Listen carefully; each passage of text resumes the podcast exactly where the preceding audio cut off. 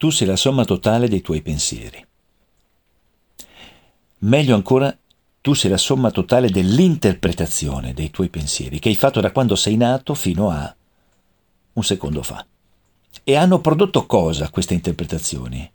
Quella che noi chiamiamo la verità. Se vai a vedere le origini etimologiche eh, che la parola ha in greco e in latino, che sono sfumate, aletheia, che era da dove arrivava l'etimologia in greco, per i greci la verità era lo svelamento di un qualcosa nascosto. Mentre per i latini veritas era prendere coscienza di un dato di fatto oggettivo esterno. Mettiamo insieme questi due aspetti e diciamo cosa? Che a volte io, attraverso la conoscenza, il sapere, come potrebbe essere quello che stiamo condividendo adesso, cose che hai studiato, libri che hai letto, corsi che hai frequentato, persone con le quali hai parlato, insomma, l'acquisire di una conoscenza e il tuo interpretare questa conoscenza ha prodotto comunque quella che tu chiami la tua verità.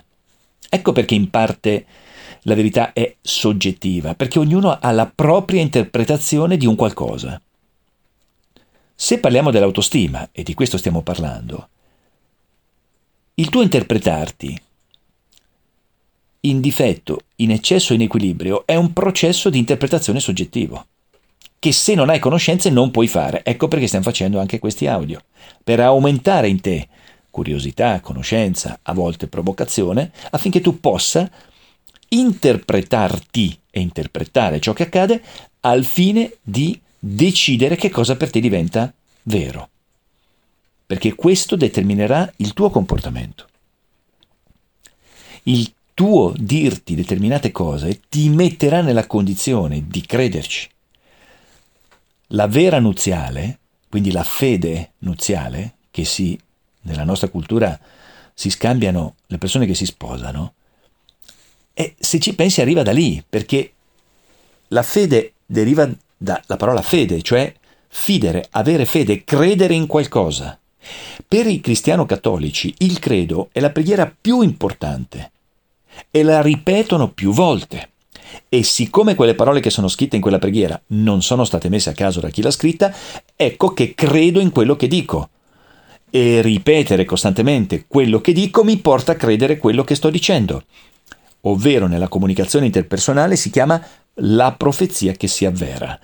Mi metto in una condizione di immaginare un qualcosa, mi metto nella condizione di dirmi un qualcosa, questo qualcosa tenderà a funzionare dentro di me in un modo da produrre, quasi sempre senza accorgermene, un comportamento coerente con il pensiero che ho fatto anticipatorio, profetizzo che agisco in conseguenza e non me ne accorgo, arriva il feedback dal mondo esterno e mi dice guarda che, e tu rispondi lo sapevo già, ecco vedi, avevo ragione. Questo meccanismo che esiste nella comunicazione umana esiste anche dentro di te. Quando ti fai questo discorso interiore, quasi sempre inconscio, nei confronti della tua autostima, che cosa ti dici? Perché è lì che è fondamentale che tu faccia la riflessione.